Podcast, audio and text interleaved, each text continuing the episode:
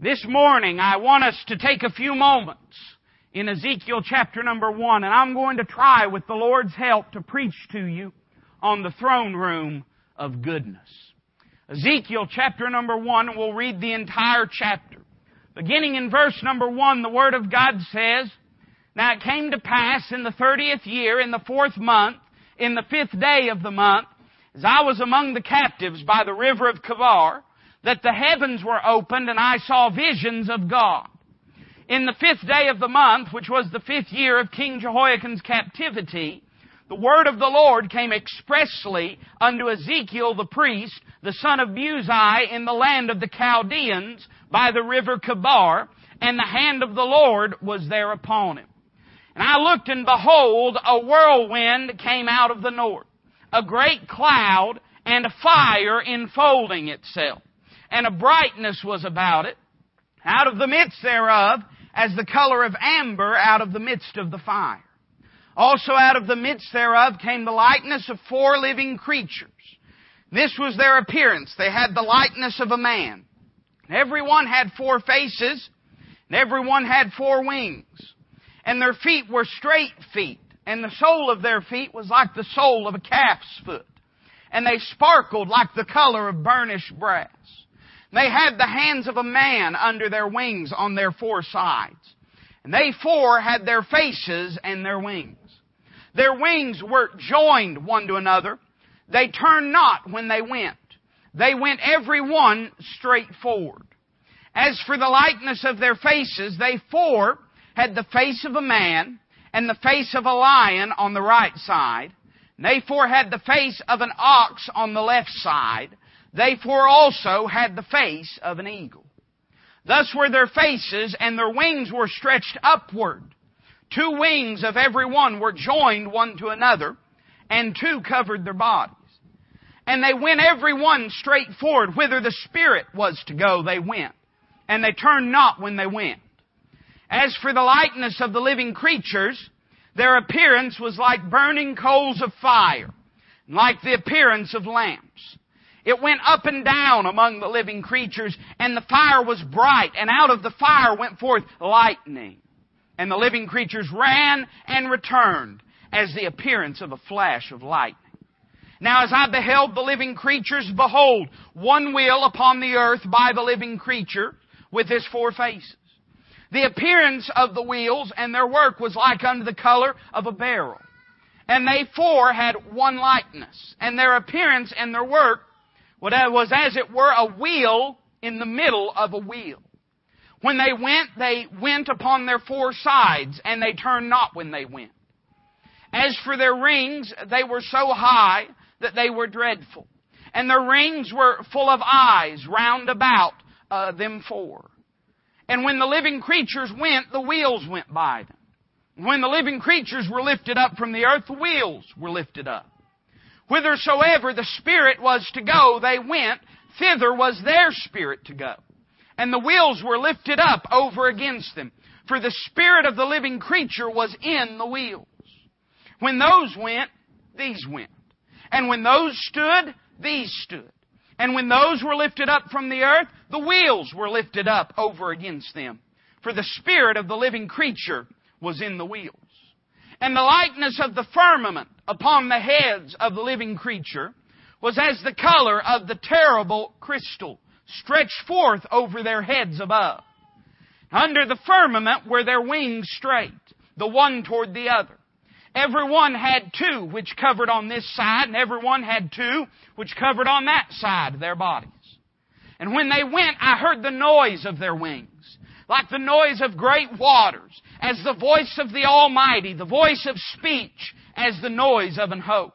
When they stood, they let down their wings. And there was a voice from the firmament that was over their heads when they stood and had let down their wings. And above the firmament that was over their heads was the likeness of a throne, as the appearance of a sapphire stone. And upon the likeness of the throne was the likeness as the appearance of a man above upon it. And I saw as the color of amber, as the appearance of fire round about within it, from the appearance of his loins upward, and from the appearance of his loins even downward. I saw, as it were, the appearance of fire, and it had brightness round about, as the appearance of the bow that is in the cloud in the day of rain. So was the appearance of the brightness round about. This was the appearance of the likeness of the glory of the Lord. When I saw it, I fell upon my face, and I heard a voice of one that spake. Let's pray this morning. Heavenly Father, Lord, I come to you in need of your help. Lord, I confess it openly before every single living soul in this room. Father, I need your Holy Spirit to give me the words to say this morning. Lord, I don't know how to preach what needs to be preached. But Lord, I know that it's you that helps us and gives us the words and the strength. So Lord, I ask you this morning that you'd help me not say anything I shouldn't, but to say everything you'd have me to say. Pray that you give me clarity of thought, Lord, and plainness of speech. Lord, that for those that are listening under the sound of my voice, I pray you'd open their hearts and their mind's eye to the truths that we're going to have this morning. I love you this morning, Lord, and I'm trusting wholly upon you. And I ask all this in Christ's name. Amen. What we've read this morning in Ezekiel chapter 1, most commentators would tell you is the most confusing and mysterious chapter in the entire Word of God. The old rabbis used to say that it'd take 300 barrels of oil to light the lamp long enough to explain everything in Ezekiel chapter 1. Now some of you are saying, well, if a Jewish rabbi is that long-winded with it, I better get out of here now before this Baptist preacher starts in on. But let me say this morning that I know I won't be able to touch on everything in Ezekiel chapter number one. But as I've been studying this passage of scripture, I'm convinced more now than I've ever been before that what Ezekiel is seeing is the throne room of the Lord God Almighty. I've had this picture put up here for you. I'll go ahead and tell you this picture isn't inspired, it's just downloaded. Somebody say amen. It's not inspired. I didn't draw it. I can't draw like that. You think it looks mysterious that way, you ought to see it if I tried to draw it. And there are a few things that I don't agree with about that picture, and I'll probably mention them when we come to them. But I do believe that this picture probably gives us a pretty good sense of what Ezekiel may have saw. And in fact, as I read this passage, God began to formulate in my mind a picture very similar to this picture before I ever even saw this picture. Now, I don't know about you, but you know they can get a few witnesses at, at, at a scene of a crime. They can ask three different folks what they saw, and they'll get three different stories. So I thought if we're all going to see the same thing this morning, maybe it'd be good if we was all looking at the same thing as well. What you see before you sort of looks like a chariot, doesn't it? And in fact, what we find is that the reason that the throne room looks so radically different from that in Isaiah and that in John is because it is that very thing. This is the chariot of the throne room of God. You say, why would God's throne look like a chariot to Ezekiel? Well, you've got to remember where Ezekiel's at. He's by the river Chebar in the land of Babylon. He can't get to a temple. He can't get to a tabernacle. He wasn't called up in the way that Isaiah was. He wasn't called up in the way that John was. Instead, God came a looking for him. And there's a great truth to be found there. And I, think we're going to preach on all, I mean, I know you're asking, you're wondering about the faces of oxes and eagles and wings and joining, and we'll get to it in a moment. But can I just say by way of introduction a quick word about Ezekiel? Because let me tell you something, you won't understand why Ezekiel saw what he saw until you understand that, uh, what Ezekiel had been through. We read in the first three verses here what I believe really to be the key to understanding the whole of this chapter. I noticed three things about Ezekiel. Can I give them to you this morning? I want you to notice, look with me at verse number one, the first phrase. The Bible says, that came to pass in the thirtieth year, in the fourth month, in the fifth day of the month, as I was among the captives by the river Chebar. I want you to notice first off that Ezekiel is a prisoner of a tyrant. Nebuchadnezzar has stormed through with his Babylonian army. He has destroyed Judah. He has laid waste to Jerusalem. And he has carried away the choice ones among them. And Ezekiel was one of those. Now Ezekiel here, he is, and he is uh, in chains. Here Ezekiel is. He is a captive. He is marching along with the rest of the captives. His life couldn't get no worse. His life couldn't get more uncertain. You know how they said it in Psalms 137. You know what they said? They said, by the rivers of Babylon there we wept. He said, Yea, we sat down and wept when we thought of Zion. He said, They that took us away captive required of us mirth and required of us a song. You know what he said? He said, How can we sing the Lord's song in a strange land? That's the, that's the mindset that Ezekiel is in. I mean, things couldn't be getting no worse than they have been for Ezekiel. His home has been destroyed. His loved ones, no doubt, many of them slain. Now here he is in chains being carried away. And you know, a lot of times that's just when God will show up. When things you just think they couldn't get any worse, a lot of times that's when God will show up. I see that he was the prisoner of a tyrant. Notice the next phrase in verse number one. The Bible says this, and I saw visions of God. I'd say that he was the prisoner of a tyrant, but I see that Ezekiel is a prophet with no town. Imagine how perplexing that must have been to Ezekiel. I mean, here he is. He thinks it's all done, buddy. Sew her up and stick a fork in it. I'm, I'm done. My ministry's done. My life is done. And then all of a sudden, in a way that God had never done before, God shows up and shows him a vision. You know, a vision was always given, so you'd give it to somebody else. Now God's made him a prophet. But the problem is, he don't have a town to prophesy in.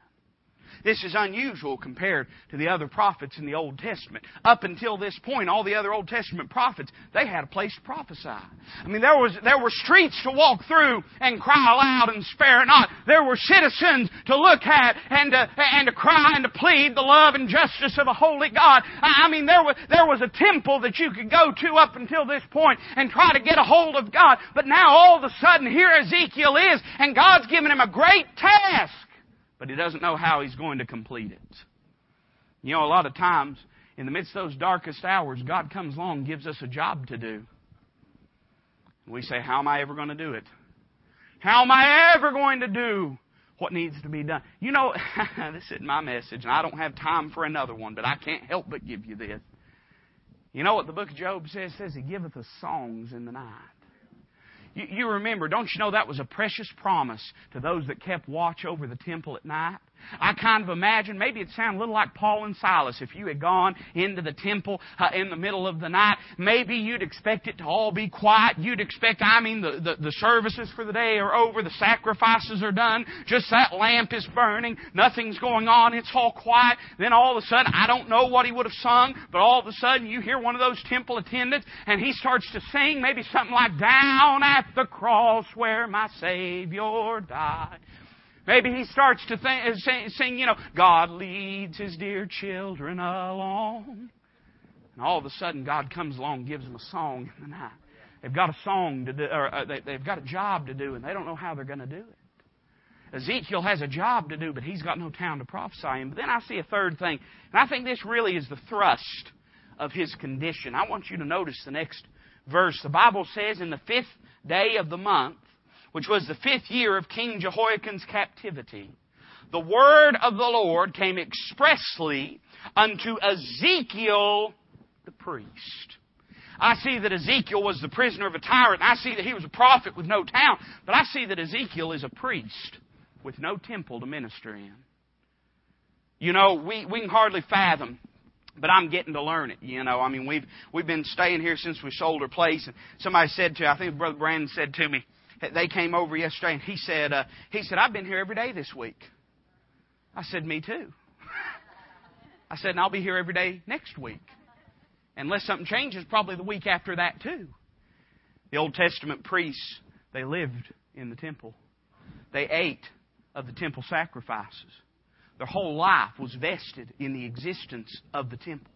That was where he ministered. Ever since he was a young boy, Ezekiel had been being trained in the priesthood. Every day, day in, day out, he had been ministering in the presence of the Lord. Day in, day out, he had been going into the courts of the holy place so that he could offer sacrifice. Day after day, his entire existence was consumed with the things of God. And then in a matter of a few hours, a pagan tyrant burns through his city and destroys the temple. And now he's left with no place to meet God and no place to grab hold of the horns of the altar. Boy, what despair Ezekiel must have felt like he was in. You know, that's where we get sometimes. Sometimes we get so far the Lord, away from the Lord, we don't know where we can find Him. And it's not that he's gone anywhere, it's that we've gone somewhere. And sometimes, some of you can remember a time in your life, and some of you have told me about times in your life, you'd say, Preacher, I mean, we were that, we were that family. We were that family. If the doors were open, we was there. If revival was going on, we was there. I mean, if the lawn needed mowed, we mowed it. If dishes need to be washed, we washed them. It didn't matter what was going on. We were there. I mean, listen, if the Terminator man needed to get in, when the pastor unlocked the door, we was sitting there with our Bibles open and waiting to give an offering. That was us, preacher. We were always that family. And then something happened. And you speak of a period in your life where you got away from the Lord. A time in your life when the house of God didn't mean anything. Let me tell you something. The greatest thing you can do for your children is make church their whole thing. I'm not against other stuff. I, I really not. But let me tell you something. We we've gotten to the place where where we, we have we've given up the extra spiritual activities for the extracurricular activities. And it's destroying our kids. You remember what it was like for everything to be that way, but here Ezekiel is. His whole life has been in the temple. But there's not a temple anymore. He, he's, not, he's not a priest now. He's a prisoner. He's a prophet, but he has no place to minister. He spent his whole life going into the presence of God. But now here he is by a pagan river in a foreign land surrounded by enemies in the bondage of captivity. And where can he find God in all of? Well, let me tell you how good God is. Let me tell you how good God is. I told you this is the throne room of goodness. Because when Ezekiel didn't even know where he's at, he says, I was by the river Chebar uh, in the land of the Chaldeans. He said, only thing I could figure out, I was by a river. He, he said, Here I was. I didn't know where God was. I didn't know how to find God. The temple is laying in ashes and in rubble. I mean, the, the, the, the uh, instruments of the temple and the utensils of the temple, they've been carried away. They're in, they're in a pagan temple somewhere else. Here I am. My life's a mess. I don't know what to do. And then here comes God a rolling down the road on his throne, coming to find old Ezekiel and give him some help. The reason that Ezekiel sees the throne different than everybody else sees is because he sees it on the move. He sees the throne coming to him instead of him coming to the throne. And so, like anything, if it's going to move, it's got to have things to move on. If it's going to move, it's got to have somebody to drive it. If it's going to move, it's going to have exhaust. Amen? And so, what you're seeing is the chariot of the throne room of God. Let me tell you something. If you'll get in, can, I say to you, oh my, we're going, we're going to preach it we're going to pray. If the Lord will help me, I want to preach it next week, and I'm going to preach it the week after that. Then, if He just keeps showing me throne rooms, we'll stay in the throne room till we're in the throne room. What was it that sat down on Sinai? You listening now? What was it that sat down on Sinai? A thundering and a lightning with smoke and fire. Wonder what it was that passed by Elijah that he heard but didn't see. And he says, I heard a wind then I heard an earthquake. Then I felt a fire. Then it all got quiet. And I heard a still small voice. Oh, I'm gonna, I'll preach that when I get to it. I want us to notice a few things in this passage. And we are going to deal with some of the things that we've talked about. But I want this morning, I don't just want you to get something that wows you, I want you to get something that helps you. And so I want you to try to put yourself in the place of Ezekiel this morning. Here you are, a foreign captive in a pagan land. And God comes by to visit you. I want you to notice a few things this morning. Notice first off the storm around the throne. Look with me at verse number four. This is the only verse really that deals with this. The Bible says, And I looked, and behold, a whirlwind came out of the north, a great cloud, and a fire enfolding itself, and a brightness was about it and out of the midst thereof as the color of amber out of the midst of the fire. Now, some of y'all are going to say, wait a minute, preacher. If you've been paying attention to this study, you're going to say, wait a minute, preacher. Something's out of place now. Because when we go in Isaiah, the first thing he sees is the throne. When we go with the Hebrews writer, the first thing he sees is the throne. When we go with John, the first thing he sees is the throne. But with Ezekiel, the first thing he sees is a whirlwind coming out of the north. I want you to notice first off the fury of it. What a strange sight this must have been. Oh my. I'm listen, I'm five minutes ahead of you in preaching, and so if I look like I'm having a good time and you don't know why, stick around about five minutes and you'll understand. Imagine how strange it must have looked. Imagine how, let me say it, terrifying it must have been to see this whirlwind coming out of the north. He looks and like a raging fury, this cloud is storming, no pun intended, storming towards him. He sees a lightning flashing out of it. He hears the thunder accompanying it. He sees a fire. Eh, the Bible says it's enfolding itself. You know what that literally means? It means it's taking itself in. That means almost like arms of flames were stretching out of that storm and reaching back in. Don't you know Ezekiel thought to himself, Oh my, I've messed up now. Oh my, me and these other captives, we've lived in sin too long. There's the fury of God. There's the wrath of God. It's coming for us. There's the arms of flame. There's the terrifying thunder. God's coming along and He's going to scoop us up. He's going to destroy us. Oh, what a furious sight that it must have been. But you know, you say, Preacher, why didn't he see the throne first? Look with me. Look down at the end of the chapter.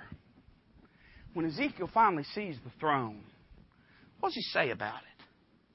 Verse number 27 says this And I saw as the color of amber, as the appearance of fire round about within it.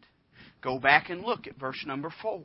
He says, And out of the midst thereof, as the color of amber out of the midst of the fire. Go back to verse 27. I saw as the color of amber, as the appearance of fire round about within it. From the appearance, oh, I like this, from the appearance of his loins, even upward, and from the appearance of his loins, even downward. I saw as it was the appearance of fire, and it had brightness round about. You say, preacher, why didn't he see the throne? Don't you get it yet? Ezekiel did see the throne, first of all. He couldn't see that it was the throne. It looked like a fury. It looked like a storm. It looked like the judgment of God. But when he got a little bit closer glimpse, he realized what I was so scared of, what I thought was going to destroy me, what I thought was going to cast me down and grind me into powder. When I got a little closer, I saw him on his throne and I saw that that ember and I saw that that fire was emanating from his very heart and his very soul. He says, I was looking at the throne, but I didn't know I was looking at the throne. You know, a lot of times in our life, a wind and a storm passes through. We start looking around and saying, Where's God? Where's God? Where's God? All of a sudden things go wrong. A loved one dies. Uh, we, we go, we lose a big financial uh, fall. Uh, something, a sickness takes hold of our life. Our children get out of the will of God. All of a sudden a storm comes in. We say, where's God in all this? But let me tell you something, honey. You stick in a little longer, you might find out it was Him all along. He looking around trying to find God.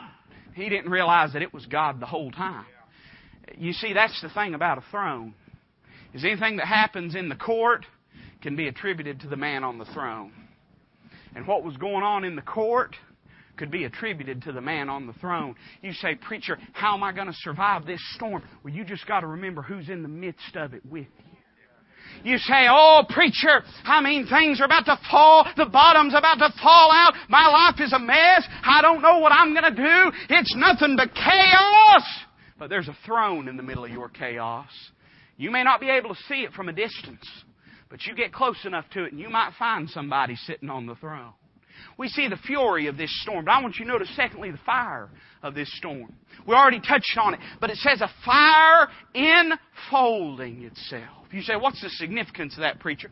Well, literally, what it means, I said, uh, that, like flames leaping out and coming back in. What it means is, as this fire would grow and then uh, diminish and grow and then diminish, Ezekiel began to realize there is the fuel for that fire is within the fire itself. Or could I put it this way? Ezekiel says, I saw a self sustaining fire. Nothing was fueling that fire. That fire was fueling itself. We always read about we always read about Moses and the burning bush. We always say, "Oh, what a wonder to see a bush on fire." Well, I don't think so. You go to some of these restaurants sometimes, look at the mulch. Somebody will go out there, flick a cigarette, and you'll see a burning bush. It's not that remarkable that the bush was burning. You say, oh, but there's no one around to set it on fire. Even in the desert, that's not that remarkable of a thing. It gets so hot a lot of times during the day and it's so dry that it, that it is not uncommon for the sun itself just to bake uh, the plant life and for it to catch on fire. You know what the thing was that astounded Moses? You know what it was that captured his attention and that enraptured his soul? He said, I'll turn aside to see this great sight that the bush is burning, but it is not consumed. says it's a sustaining fire. It's able to burn without burning out. And when he looks at the throne that Ezekiel sees coming, he says, I see a, I see a fire that's a burning, but it's not burning out. Can I tell you something? You may get tired sometimes and give up. God don't never get tired and God don't never give up. Sometimes you may lay down on the job. I mean, I, I do sometimes. I, one of the toughest things about pastoring is you're your own boss. I mean, listen, it pastoring, listen now, pastoring is a bipolar thing.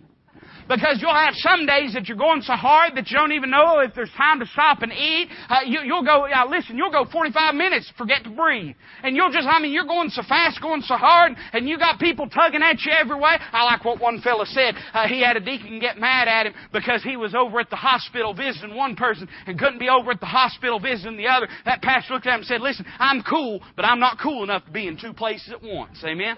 I mean, I'm not that cool. I mean, I'm cool, but I'm not that cool. And sometimes it feels like that, but then you have the slow days. Everybody look, they'll call you up, say, What are you doing? You'll say, Well, I'm just sitting here. Must be nice. yeah, I'm gonna drag you out of bed at three in the morning, go down to the hospital, see how nice it is. Hey man, right? Sometimes you feel like you're just gonna burn up, burn out. Sometimes I get tired. Sometimes there might even be a little bit of laziness, if I was to be honest. They say when John Wesley was getting old that he wrote this in his journal. He said, uh, Doctor has told me I must limit my preaching engagements to no more than 40 times a week. 80 year old man, 40 times a week. I'd die if I preached 40. I, that's not an exaggeration. I'd die. I'd drop over and I, you see how I'm sweating? I'd just dry up like a prune and die. And he said this. He said, did not get out of bed until a quarter to four this morning. Feel laziness creeping in. Boy, it ought to tell you something. Sometimes things get difficult, things get heavy, and we just feel like the wagon's loaded a little bit fuller than we can pull. And we say, Lord, I don't know if I can. You ever stopped and thought about this? God don't ever do that. God never bites off more than he can chew. God never commits himself to more than he can handle. I'm sure that as Ezekiel is beside the river, I'm sure that as Ezekiel, he's growing tired of the prisoner's mark. The chains are weighing heavy upon his hands, and he says, Oh, that I might just give up. If there was something that could just give me a little fuel, a little strength, a little energy, maybe a little fire to keep going on a little further, then all of a sudden, here comes God rolling out of the north with a fire enfolding itself. He says, Ezekiel, you may faint and you may fail, but my throne room is ever lit with my own righteousness and holiness, and I will never give up. Our God, the Hebrews writer said, is a consuming fire. So we see, first off, the storm of this throne room. I want you to notice the second thing this morning. Get excited. This is what you're waiting for. We see the seraphims under this throne. Now, I've got an opinion about this, and you're going to have to take my opinion because I'm preaching and I don't have anything better than an opinion to give you. If there was any place in which I disagree with this photo, it's in two places. One is with the location of the rainbow. We'll talk about it when we get there. But the Bible says it's around the throne. The other is in the representation of the four creatures. Now, listen, I want you to listen carefully what I say. I don't want to come out of here at service is over. I don't want to walk around picking up 47 different doodlings of creatures, okay? So just listen carefully to some of the things I'm going to say. John and Isaiah see the same creature in a different way than Ezekiel sees them. As you study these three throne room events, you'll find something interesting. You'll find that the cry of the seraphims in Isaiah chapter 6 is nearly identical to the cry of the creatures in Revelation chapter 4. They both say, Holy, holy, holy. So I'm convinced those two are the same. You say, what does that have to do with these creatures in Ezekiel? Well, I'm convinced that the creatures in Revelation and the creature in Ezekiel, they are the same. Because they have the same faces. Now, when John sees them, he doesn't see four creatures, each of them having four different faces. Rather, John sees four creatures, each of them having a different face from the other. You say, Preacher, why is that? Let me give you this word perspective. Perspective. When Isaiah sees the throne room, he's called up into it, same way that John is. They're called up into the throne room. And so they are standing like a fly on the wall, maybe at a great distance, maybe at a fairly near distance. But when they see the throne room, they see the throne room sort of the way that I'm looking at you. They see it in a two-dimensional plane. And so they see things differently.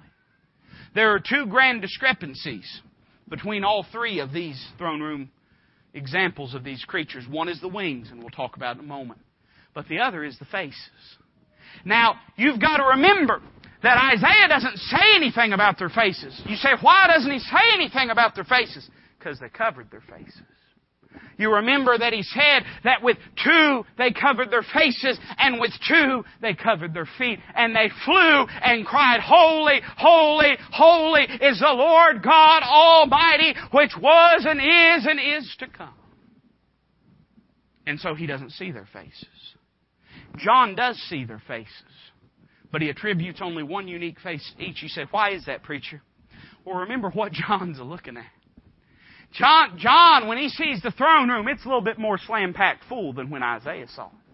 You see, because of the dispensation of grace, because Christ died on the cross and He descended into the lower parts of the earth and He took captivity captive and ascended upon high, now those 24 seats have been filled with 12 saints from the Old Testament, 12 saints from the New Testament. That's the same reason John doesn't say anything about their feet. He can't see their feet because they're standing in the midst of that crowd. Isaiah doesn't say anything about their feet because they took wings and covered their feet, but they're all looking at the same creatures why does he differ in the way he talks about their faces? Because when he sees them, they're all looking at the throne. And so he sees the front of the back one's face. He sees the back of the front one's face. He sees the left side of the right one's face. And he sees the right one of the left side's face. You see, the human side are all around the throne. I've told you this before, and you, you say, well, I won't believe what I... Well, believe what you want to believe. I know you like to think that Mama and Papa are looking down from heaven, a big fishbowl at you. I hate to burst your bubble, but it ain't you that they're paying attention to. There's one upon the throne. The Ancient of Days is there. Listen to me. If the creatures uh, that dwell in the presence of the holiness of God are still awestruck with Him so much that they can't take their eyes off Him, then let me tell you something. If your grandmama is saved and your grandpappy is saved, I promise you they're looking at something better than you and I. They're all looking at the throne. You say, why the discrepancy in the wings? Remember, Isaiah and John see him on a two dimensional plane. Ezekiel says each side had four wings. You say, I don't know about that. Well, that's what he says. Let's read it. If you don't believe me, you got your Bible, but we'll read it. I say that. I don't know if anybody really didn't believe me, but let's read this. Verse number 5 Also out of the midst thereof came the likeness of four living creatures. This was their appearance. They had the likeness of a man. You say, what does that mean, preacher? That means they had the build of a man. Just like we're made in the image of God, we have the likeness of God. And God's described with feet, He's described with hands, He's described with a head. We're made in the image of God. And whenever Ezekiel saw him, he said, Hey, they're standing upright like a man would be. They've got arms, they've got legs. He says, and everyone had four faces, and everyone had four wings. Now you say, wait a minute, preacher. What's he saying there? He's saying everyone had four faces, and every face had four wings. You say, I don't know if I believe that. Well, let's read on a little bit further. And their feet were straight feet, and the sole of their feet was like the sole of a calf's foot, and they sparkled like the color of burnished brass. Let me just pause there. You say, Preacher, why do they have calves' feet? You remember what the prophet said in the Old Testament? Make your feet like hinds' feet. They had, they were quick. They were rapid. Isn't it good to know that when we need the throne room, the throne room's quick? Isn't it good to know that we don't have to wait long on it? It's going to show up right on time. He says this in verse 8, and they had the hands of a man under their wings on their four sides. Each side had four wings. You say, why does John and Isaiah, why do they see it differently? They're looking at a two-dimensional spectrum. And so they see the two wings covering their face, Isaiah does, and the two wings covering their feet, and then a wing from each side taken in flight. So they see it from a two dimensional spectrum. When Ezekiel sees them, he sees them three dimensionally. And when he sees them, they don't have to cover their faces. We talk about that, but we talked about last week, so we won't. They don't have to cover their faces. And so when Ezekiel sees them, because remember, he's not been invited up into the throne room. The throne room has come and sat down on top of him. And he sees things in a three dimensional plane. We see their description. Notice the second thing. Look at their direction. Verse number 12. The Bible says, And they went everyone straight forward. Whither the Spirit was to go, they went. And they turned not when they went. As for the likeness of the living creatures, their appearance was like the, like burning coals of fire and like the appearance of lamps. It went up and down among the living creatures, and the fire was bright, and out of the fire went forth lightning. And the living creatures ran and returned as the appearance of a flash of lightning. Now as I beheld the living creatures, behold one wheel upon the earth by the living creatures with his four faces. The Bible says that when they went, they went straight. Now you say, what does that mean when they went, they went straight? You got to understand a little bit about the wheels, and we'll talk about them here in just a moment. But uh, they went whatever direction the face was a facing. You say, what do those faces represent? I know you want to know this. It's what everybody wants to know. What do the faces represent? Well, there's a lot of different theories about it. A lot of different theories. There's some theories that these different faces uh, represent. I, I would say this. I believe that they represent to us the fourfold offices and actions of the Son of God. You have within these four faces representations of what? Four Gospels. The book of Matthew presents him as the lion of the tribe of Judah, as the King of Kings. The book of Mark presents him as the servant of man and the servant of God. The greatest of all animals of servitude was the ox. The book of Luke presents him as the Son of Man in his humanity, in his physical presence. And so we have a man represented. And then the book of John presents him as the Son of God. What, what, what more king of the skies is there than the eagle? The Old Testament speaks of, of the Lord mounting them up upon eagle's wings. You say, what does that mean, preacher? Well, it tells me this. Did you know? I don't know if you knew this, but all four Gospels are about the same person. Did you know that?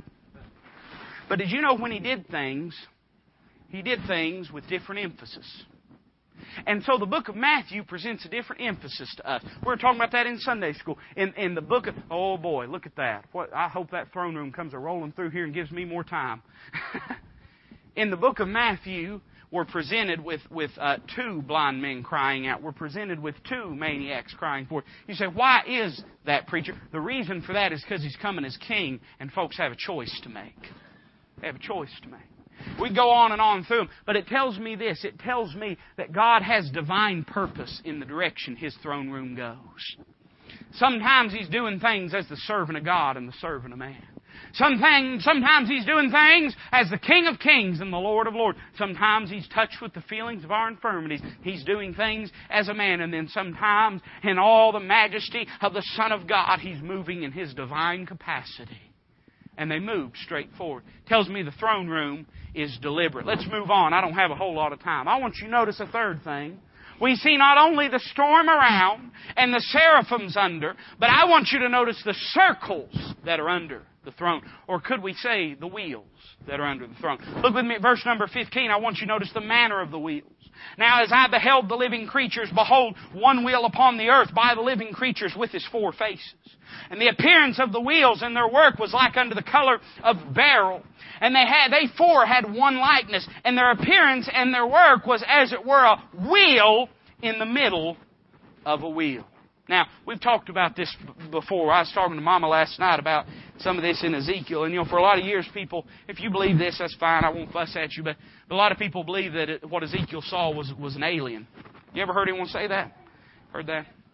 Reason why that was popular for a long time is because if you turn a flying saucer on its side, it sort of looks like a wheel, middle of a wheel. The problem is they, they turn the wheels the wrong way. You see, a wheel in the middle of a wheel wouldn't allow it to go this way and that way and that way and that way. It still don't go diagonal, but it can go straight any direction that the four faces are facing. Look at the picture. I'm sure you already have. But you see a wheel in the middle of a wheel. Makes a globe, and it speaks of the throne's mobility. The presence of God to get wherever we need Him to get to the presence of God to move where we need Him to move and to do what is most necessary in our lives. Notice not only that, but notice the eyes. The Bible says they're full of eyes. We'll talk about it in a moment. But can I just say this? God sees where He's going. God sees where He's going. You know, sometimes you'll get out on the road and you'll be driving, and uh, let me tell you something. I, you ever seen someone hit something and you can tell they just didn't even see it? I was driving down the road one day uh, behind a, a uh, an older lady, and she's driving. We're going down Emery Road, and she's driving, and I mean, like like it didn't even faze her. She goes off the road, takes out four mailboxes, back out onto the road. Just kept going. She wasn't mean spirited. She just didn't see it. She wasn't watching where she's going. Isn't it good to know that the sovereign God of heaven that knows everything he watches where he goes. He know. Don't you imagine? Here Ezekiel is. Don't you know Ezekiel just felt minuscule compared to. He says that the rings of the wheels are so high that they're dreadful. Don't you imagine that Ezekiel said, "Boy, I hope that thing don't run over me." Then looked and saw, "Oh, it's not going to do that because those rings are full of eyes." you know, sometimes we get to feeling like God's just going to run over us. We get to feeling like, uh, like, like what God's doing in our life is getting so big and so out of control, He's just going to roll right over us. But don't you forget, friend, that there's ring, there's, there's eyes in the rings of the wheels under the throne room of God. Notice their movement. Look what it says in verse number 19. The Bible says, and when the living creatures went, the wheels went by them. When the living creatures were lifted up from the earth, the wheels were lifted up. Whithersoever the Spirit was to go, they went. Thither was their Spirit to go. Now notice that phrase again. Whithersoever the Spirit was to go, thither they went. Thither was their Spirit to go. You say, preacher, who is the Spirit? Well, you know who the Spirit is. He's the Spirit in the throne room in John or in Revelation chapter number four. He's the Spirit that is spoken about in Isaiah chapter number eleven as being uh, the seven spirits of God and the seven lights on that lamp. You say, who is the Spirit? He is. The Bible says, one Lord, one faith, one Spirit, one baptism. He's the Holy Spirit that lives inside you, lives inside. You know what that tells me?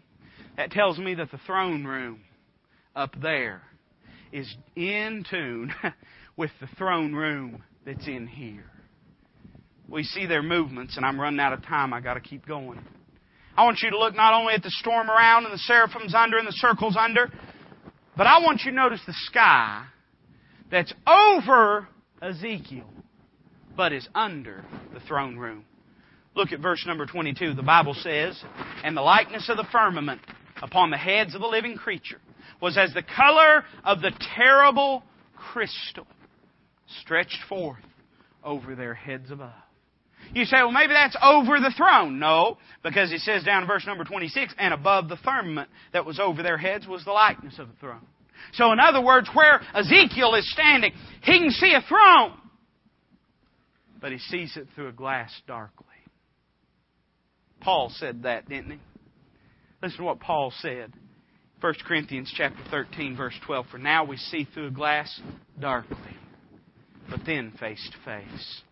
Now I know in part but then shall I know even as also I am known. You know what Paul's saying? You know what Ezekiel's seeing? He says, I don't have throne rooms in there. I, I, or I don't, he, oh my. He says, I don't have eyes in there. He's got eyes down here. You know, sometimes we just can't figure what God's doing. Sometimes we just can't make sense out of what's going on in the throne room. Sometimes we look up at there and we wonder, can God even see what I'm going through? Let me remind you, my friend, as you look up there, you're looking through the sea of glass to the other side. That's what John saw. When John saw it, he's in the throne room up there with the throne, so he sees it as a sea of glass. But Ezekiel, see, he's underneath. The, the wheels are so high they're dreadful. He's underneath, so he looks up and he sees it as a firmament of crystal. You know, that's kind of where we're at. I wish we were where John was. There's coming a day, thank God, that we're going to be where John is, but at this time in our life, we're a lot like Ezekiel. I mean, listen, we're priests without a temple. We're uh, prophets without a town. We're prisoners in a tyrannical foreign land. Right now, things aren't how they ought to be. Thank God they're not how they're gonna be. But as we look up to the throne room, we may not understand why. Things may look a little cloudy. Things may look a little distorted. But we just have to remember that now we see through a glass darkly.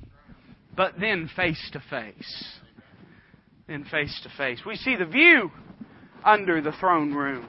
We see the perception under the throne. I want you to notice the second thing. We see the voice from above the firmament. We see the view from underneath the firmament. But then when it gets quiet, there's a voice above the firmament.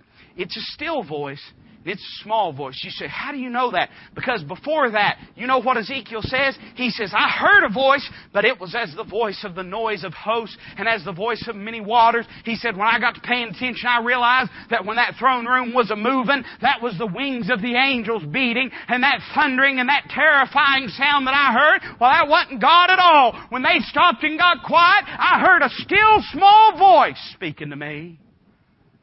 And he says, Ezekiel, He's going to spend about 40 something chapters speaking. But suffice it to say that it's a blessing to know that there's a voice that does speak. He's going to spend 40 something chapters speaking. But suffice it to say that it's a, it's a blessed thing to know that if things just get quiet enough, we'll hear the voice again. We may be in a storm right now. We may be in a mess right now. We may think that God's nowhere around, but God's right there in the middle of the storm. You know what the quietest part of the storm is, don't you? That's the eye of the storm. If we'll get down into the middle of that thing, when it stops moving and gets quiet, we'll find there's a voice that is speaking from the firmament above, and it'll speak to our hearts. And we'll get the help we need. Finally, notice the seat of this throne room. Verse 26 And above the firmament that was over their heads was the likeness of a throne, as the appearance of a sapphire stone. And upon the likeness of the throne was the likeness as the appearance of a man above upon it. Well, look where we've come full circle. Ezekiel says, Now I know what that brightness was. That was a throne, and him that sat on it. Let me say a word about the brightness of the throne, and I, I'm not going to say near as much as I want to. But Hebrews 1 says this. Verse number 1 says, God, who at sundry times and in divers manners spake in time past unto the fathers by the prophets, hath in these last days spoken unto us by his Son, whom he hath appointed heir of all things, by whom also he made the worlds, who being the brightness of his glory and the express image of his person, upholding all things by the word of his power, when he had by himself purged our sins, sat down on the right hand of the majesty on high. You say, what does that mean to me, preacher? What does that mean to me? The Bible says, No man cometh unto the Father but by him. That's the only way. The Bible says, Christ looked at Philip, and uh, Philip said, Show us the Father, and it sufficeth us. Christ said, Philip, have you been so long time with me and hath not known me. If you've seen me, you've seen the Father. But he also, the Bible says, no man has seen God at any time. You see what Ezekiel saw as God coming in a fury. If he could have just seen it, he would have seen it was really Christ coming in faithfulness. That's not to say Christ isn't God. That's not what I'm trying to say. I'm merely saying what looked so terrifying when he got a little closer, he saw a brightness within that. he saw a brightness within that throne from the loins upward, from the loins downward. You know what that's a picture of? You know there's another word that's used in the Bible that's sort of used parenthetically with the word loins, and it's the word bowels. Preacher talked about that a little bit on Friday night, that the bowels speak of the feelings. You know that at the very, listen now, listen carefully to what I'm about to say. Promise you I'm more tired than you are. At the very heart of that sovereign throne, when you get down to the very core of it, there's a heart that beats for you. You get down to the very core of that sovereign throne upon which the Ancient of Days sits. That throne that'll stand when all other thrones have crumbled. You get to the very center of it, and you'll find the one that loved you enough to die for you. We see the brightness of the throne, but we see the bow of the throne. He says, I saw a bow, and the bow was the brightness. I don't have enough time to say it. But can I just close with this? What began as a storm ends with a promise. That's what the bow is. It's the promise of God. It's the promise that He is going to judge the world again, but He's not going to judge it like He did. And those that have let the first judgment be taken upon their old, rotten, wicked self through the person of Christ on Calvary, they're not going to have to have a part in the second judgment. Or could we put it this way? There's a first death. But if you've let Him die your death, then the second death has no power upon you. It's the promise of God. Last week we talked about how John saw God on the throne and the bow was about the throne. And everywhere God looked, God saw the bow. God couldn't look at us except through His promises. That's the discrepancy I have. Whoever this person is says, I see a bow above it, like I'm used to seeing. You know, that's how we are. We see the promises of God like our promises.